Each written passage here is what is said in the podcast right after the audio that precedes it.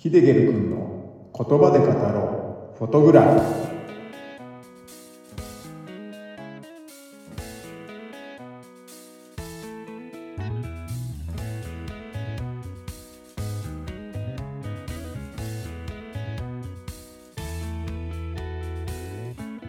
はい、こんにちは、ヒデゲルです。今日はですね、南伊豆町で撮った河津桜の写真のお話をしていこうかと思います。河津桜って聞くと、やっぱりね、静岡県の河津町が有名ですよね。SNS の影響もあって最近ではそんなこともないのかなともね思うんですけれども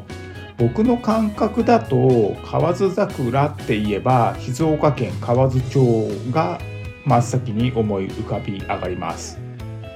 なんですけれども河津町の桜を取りに行ったのは実はね今までで1回しかないんですよね。なんでかっていうと河津町よりもっといい場所を見つけてしまったんですね。そんな場所があってそれが南伊豆町の河津桜なんですね。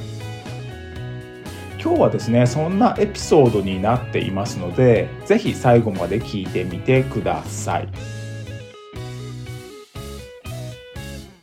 南伊豆町は静岡県になります地図上で言うと、伊豆半島の先端付近になっていて、関東圏から向かうと、中伊豆や東伊豆を通って、下田の先といった感じですね。僕の住んでいる千葉県からは200キロ以上あるんで、まあまあ遠いですかね。河津町なんかは南伊豆町の少し手前にあるので、河津町に行くのも南伊豆町に行くのもあまり距離的にはね、変わらないっていうね、感覚ではあります。ですけれどもね、河津町の方が少し近いといったところですね。なのでですね、南伊豆町に行くときは、いつも河津町の河津桜を素通りして、南伊豆町に向かうといった感じですかね。ではね、なんで河津町に行かずに、まあ、河津町に寄らずに、南伊豆町へ行くのかってことなんですけれども、これは単に河津町より南伊豆町のロケーションが僕は好きなんですね。河津町も南伊豆町も河津桜の咲いている場所は主に川沿いなんですけれども、河津町の方はね、ちょっとね、街中に咲いてるといった印象を抱いてます。一方、南伊豆町の方は少し田舎っぽいというか、山奥の村の川沿いに咲いている印象がね、あるんですよね。これは僕の印象なので、あまり当てにはならないところでもあるかと思うんですけれども、南伊豆町のロケーションの方が、よりほっとできて、のんびり時間が流れているような感じがして好きなんですよね。それとですね、南伊豆町の方が、川岸に降りて撮影できる場所も多いので、写真撮影を目的に行く人なんかは嬉しいところだとも思います。川沿いの斜面には菜の花もいっぱい咲いてるので、河津桜と一緒に撮れたりもしますし、ポートレート撮影する人にもね、撮りやすい場所でもあるかと思います。何より河津町より人が少ないってところがね、一番いいところですかね。河津町の桜並木は朝市に行っても誰かしら人がいるんですよね。写真を撮っている人だったり、犬の散歩をしている人だったりってね、朝の早い時間帯から人が結構いる印象を持っています。それとですね、朝の早い時間帯でもすぐに人でいっぱいになって、桜並木沿いは大渋滞に、ね、なるんですよね。河津町と比較すると、南伊豆町は空いてるなーなんてね、思っちゃったりもします。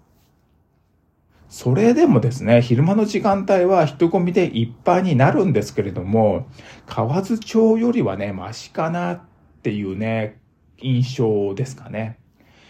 あとですね、星も綺麗に見えるんですよね。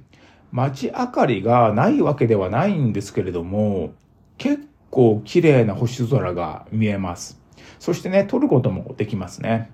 もちろん月明かりのない新月期っていうのが条件になるんですけれども、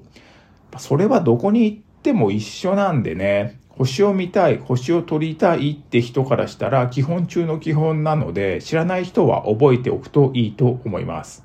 星を見る、星を撮るって時は新月期です。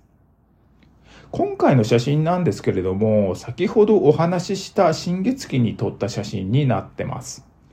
僕がいつも南伊豆町に行くときは、夜中に着くように行きます。これはですね、車の止める場所を確保するという意味もありますね。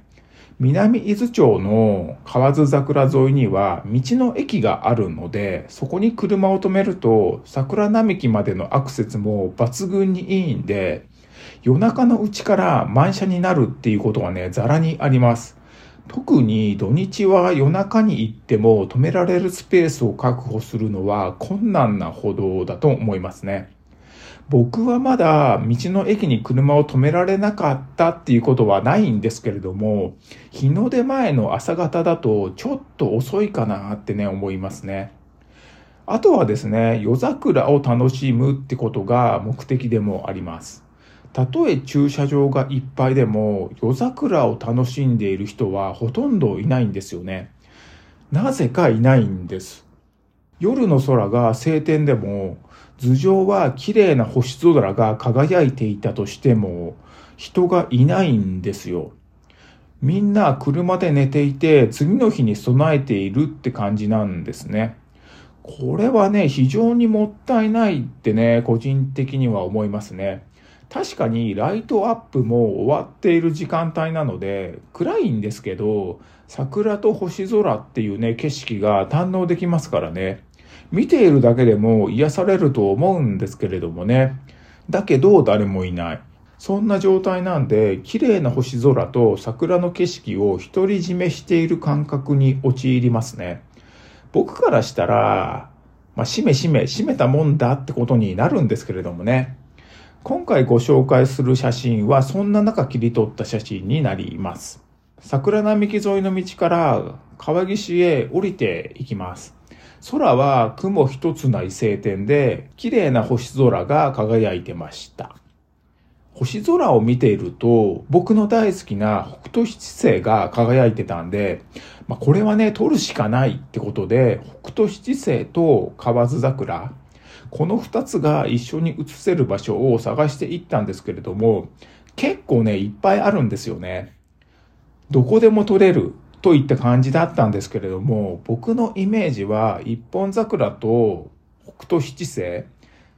そんなね、イメージの写真を撮りたかったんですよね。ですけれども、桜並木になってるんで、なかなか一本桜のように切り取れる場所が見つからなかったんですね。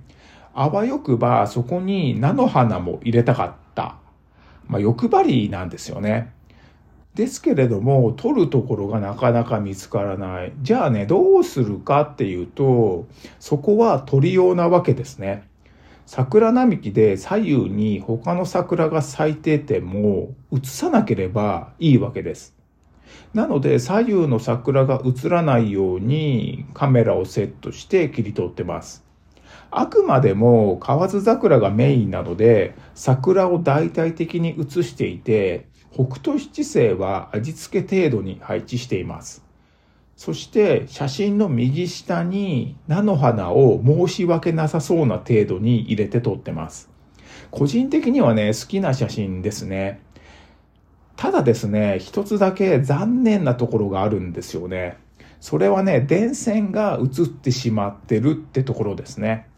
撮ってる時にどうにか映さないように構図なんかいろいろ変えてみたり、もう立ち位置とかもね、いろいろ変えてみたんですけれども、結局この写真に落ち着いたってことになります。どうやっても電線が入ってしまうので、半ば諦めた形になってはしまったんですけれども、それでも極力目立たないように切り取ってます。どうでしょうかねまあ、パッと見は電線は目立たないと思うんですけれどもね。桜と星空っていう写真になってますね。はい、では今回は夜な夜な楽しむ桜の写真の話ということで南伊豆町の河津桜を切り取った時のエピソードをお話しさせていただきました。ちなみにですけれども毎年桜祭りも開催されていて南の桜と菜の花祭りというね祭りになっていますので気になる方がいれば行ってみてください。今年はもう葉桜になってきてしまっているということなので来年以降っていうことになってしまうんですけれども、まあ、ぜひね行ってみてください。とっても壮観で美しい景色が見れますのでね。とってもおすすめの河津桜スポットになっています。今回お話に出てきた写真を見たいという方は概要欄に URL を貼っておくのでそちらをクリックしてぜひご覧になってください。南伊豆町の河津桜行ってきたよとか写真の感想なんかを概要欄の Q&A コーナーに書き込んでいただくととっても嬉しいです。それでは最後までご視聴ありがとうございました。また来週の月曜日にお会いしましょう。ヒデゲルでした。